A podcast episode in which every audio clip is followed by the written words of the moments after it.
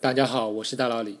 这期做一期番外篇的节目，是解答上次有关用费马小定理来鉴定质数的节目播出后，有一位听众问了这个问题：为什么费马小定理要比试除法快？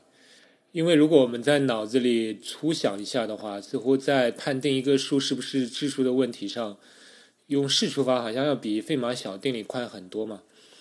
比如我们要判定一个数 n 是不是质数，那么用试除法，我们上期节目说过，只要做根号 n 次试除就可以了。比如说，在判定一百零一这个数是不是质数，那么你只要对呃十以内的整数去让它去除呃除被除呃一百零一，看余数是不是能除尽就可以了。这好像非常快。只要做根号 n 次除法就可以了，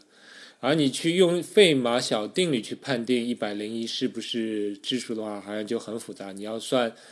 二的一百次方去除以一百零一的余数，看是不是一，然后是三的一百次方、四的一百次方，你一直要算到一百的 一百的一百次方，看除以一百零一的余数。那么你至少要做 n 减一次这样的判断。这个是 n 减一次，已经比之前的根号 n 要大很多了，而且在每一次判断的时候，就费马小定理都要求你做一个很大的幂次运算，你要算二的一百次方、三的一百次方，这好像都是非常复杂的。所以这就带来了一个问题：为什么我们说费马判定法或者把它的延伸版、高级版这个米勒拉宾判定算法的算法效率都要比试除法快很多？是有这样一个问题，这是一个很好的问题。那首先我要指出一点，就是我们在说一个算法的时间复杂度的时候，我们实际上是考察这个算法随着运算规模的增大时，它的运算量的增长的模式。那么所谓的指数增长，就是说这个运算规模是增长，增长到 n 的时候，它的运算的次数。那循环的次数是呈指数方式增长的，那么我们就说这个算法是指数时间的算法。那么还有一种就是多项式时间的算法。那其实之前您说试除法的话，我们初看它的时间复杂度就是根号 n，它是一个多项式。但实际上在密码学上，我们在衡量这种呃生成质数的算法效率的时候，我们用的。呃，衡量标准并不是这个判定的所判定的数的那个绝对的大小，而是我们会以这个数的二进位的长短来来说。比如说，在密码学里，我们只会说我们这个密钥我们要生成的这个密钥是多少位的二进制数，而我们不会说这个密钥是是十亿还是一百亿、千亿，我们不会以它的绝对的数值多少来衡量。那具至于为什么这是有缘呢？我等会儿在节目的后半段再说。那反正你要记住，我们现在我们要考虑的就是，在判断一个 n 位的二进制数是不是质数的情况下，呃，试除法和费马小定理的时间复杂度是多少？这个 n 是指这个要判定的数的二进位的位位数。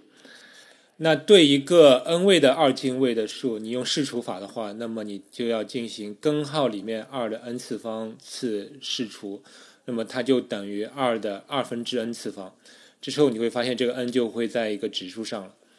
然后对每一次试除的话，你就要进行一个 n 位的，差不多是一个 n 位的二进制数去除一个比较小的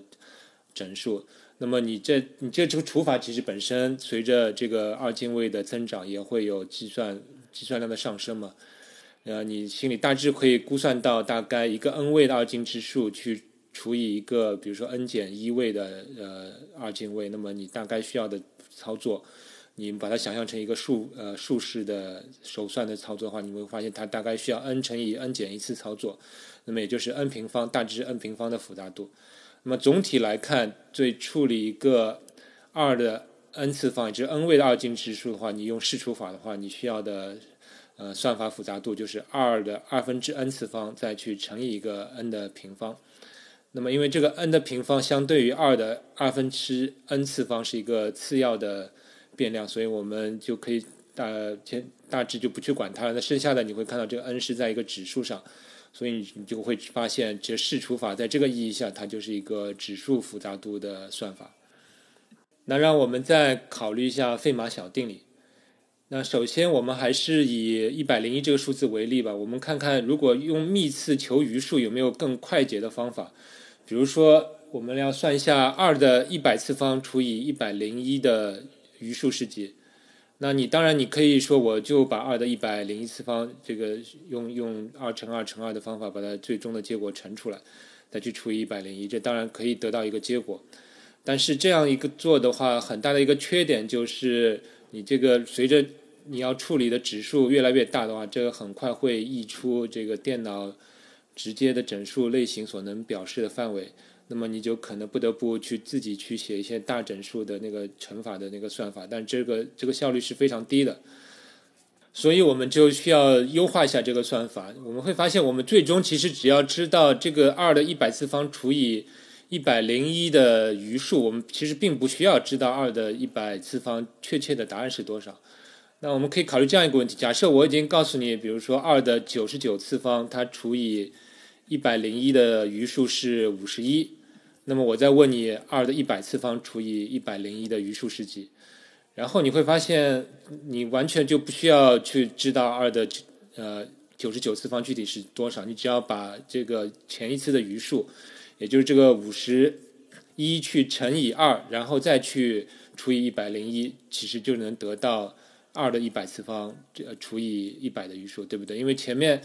已知二的九十九次方除以一百零一余五十一，那么其实二的九十九次方你就可以写成一个 k 乘以一百零一去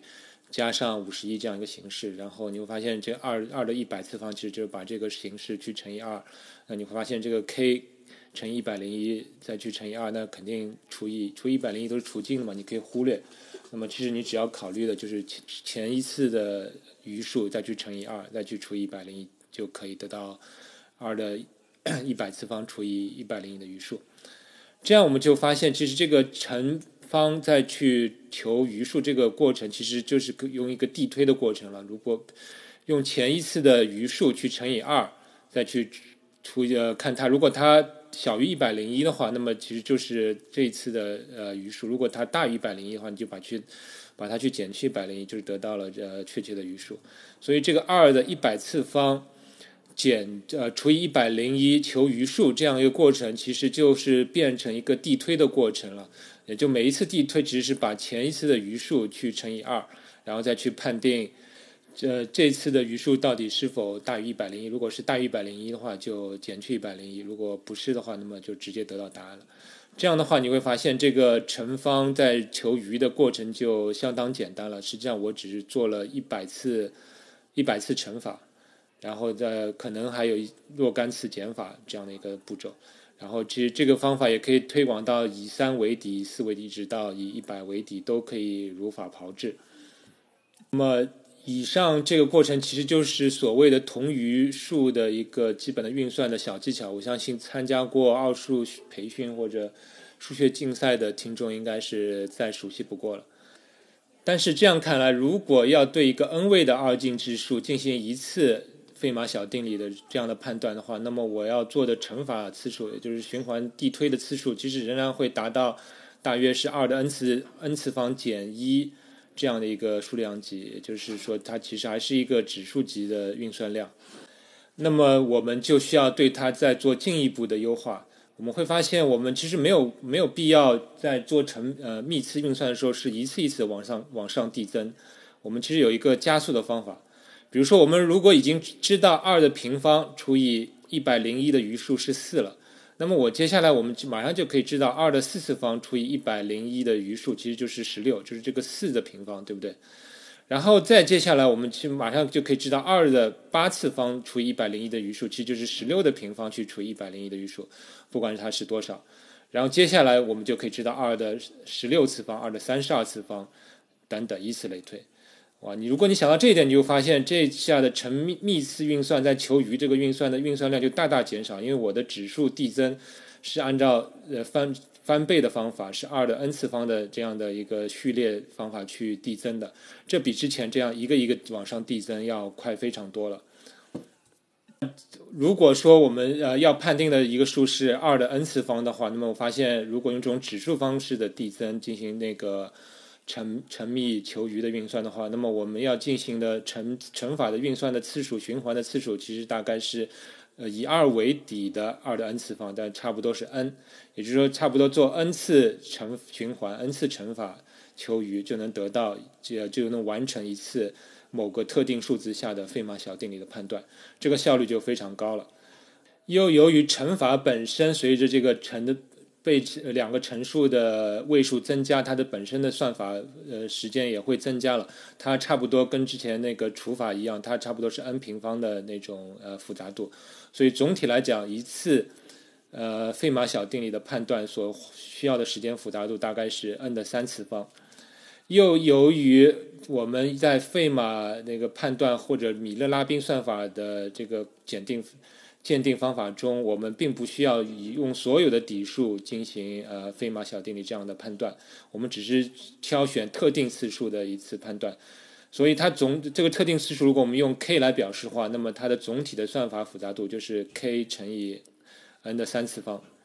这就是一个多项式的一个复杂度算法。而之前说过视除法的复杂度是二的二分之 n 次方，再去乘以 n 的平方。那么两者一比较的话，你就会发现，这个费马用像费马小定理来判断，它确实是要比试除法快非常多。所以总体上来讲，就要理解两点：一个就是我们在这种算法比较的时候，我们的复杂度衡量的规模依据是这个二进制数的位数，而不是这个。具体数字的大小，另外一个就是说，这个同余数的求余有很多快捷的运算方法，使我们能够这个大大加快我们的运算速度。这是两呃，我希望大家能够理解。最后，我再解释一下，为什么在密码学中，我们衡量这个算法的效率用的是这个。密钥的长度，也就是二进位的位数，而不是用它的呃绝对值的大小，就比如说是具体是十亿、百亿、千亿等等。那其实它有两方面的原因，一个原因是从那个编程角度来讲，我们经常是希望呃我们的加密算法能够以这个密钥的长度作为参数。也就是说，如果我需要产生一百位的密钥，那么我就把这个一百作为参数送到这个算法里面；如果我需要一千位，那么我就把一千位作为这个参数送到这个算法里面。那么，如果用呃二进位的长度作为参呃比较的方法的话，你会发现这个在算法里面是非常容易写的，就非常容易实现这个算法。而如果你用绝对的大小来给这个算法的，就是比如说，如果你要以这个产生质数的绝对的大小是以十亿还是二十亿等等这样的参数去去实现一个算法的话，你会发现这个算法的实现是非常的麻烦，非常的复杂。而第二个原因也是更为本质的原因，就是我们在密码学中，我们希望把这个密钥的长度作为一个调整这个。呃，加密方法强度的一个参数，我们就希望当一个密钥越长时，它能够呃达到更强的安全性。这是比较好理解的，就是我们如果计算机发展越来越快，它的运算速度越快的话，那么之前较短的密钥就有可能达不到我们想要的这个保密的效果。所以我们希望通过增加密钥的长度来使得呃破解这个算法所费的时间更长。但是与此同时，我们并不希望就是呃随着密钥长度的增加，我们生成密钥所费的时间变得非常呈指数时间的增长。举个例子吧，比如说以 RSA 算法，RSA 算法的基本理念就是基于这样一个事实，就是用计算机做两个很大的质数相乘，这样的操作是非常快的。但是如果我给你一个很大的数，我告诉你它是两个很大的质数相乘之后得到的结果，你请你把它分解质因数，找出它是哪两个质数相乘的。这个方这个过程是很慢的，这是基于这样一个现实。那么发现对试除法来说，呃，试除法永远是。是一个破解，对 I C 算法来说，永远是一个破解算法。但是根基于前面的分析的话，就是我们知道，随着密钥的增加，R 呃用试除法来破解 I C 密钥所费的时间是呈指数增长的。但是用，但是试除法其实也可以用来产生大指数去判定一个数是不是质数。那么我们又会发现，它用来生成大质数来说，用试除法是不合适的，因为随着密钥长度的增加，它的效率是越来越差。而与此相反的是，如果我们用米勒拉宾算法的话，那么它来产生密钥所费增长的时间，随着密钥长度所增长时间，它还是一个多项式的，这是我们可以接受的。并且我们根据前面的分析，我们会发现，只要密钥长度增加两位，那么对，如果你用试除法来破解。I 呃 RSA 的密钥的话，你所费的时间就会是之前的两倍，因为我之前说过，它是它的复杂度大约是二的二分之 n 次方。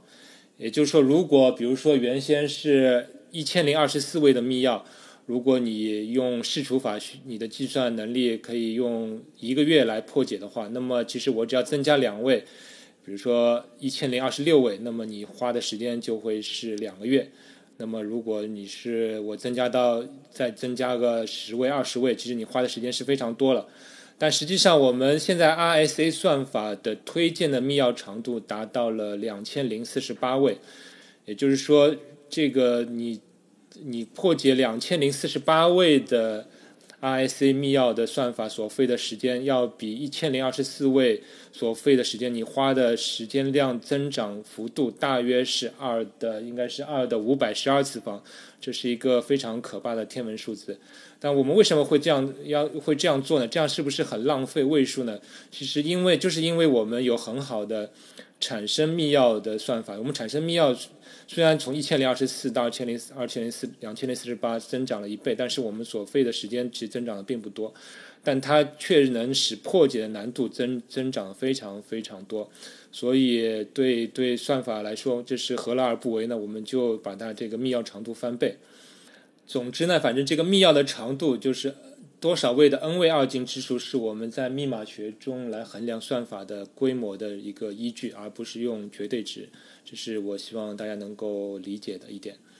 好了，那么今天的节目就到这里，希望大家能有所收获。我们下期再见。科学声音。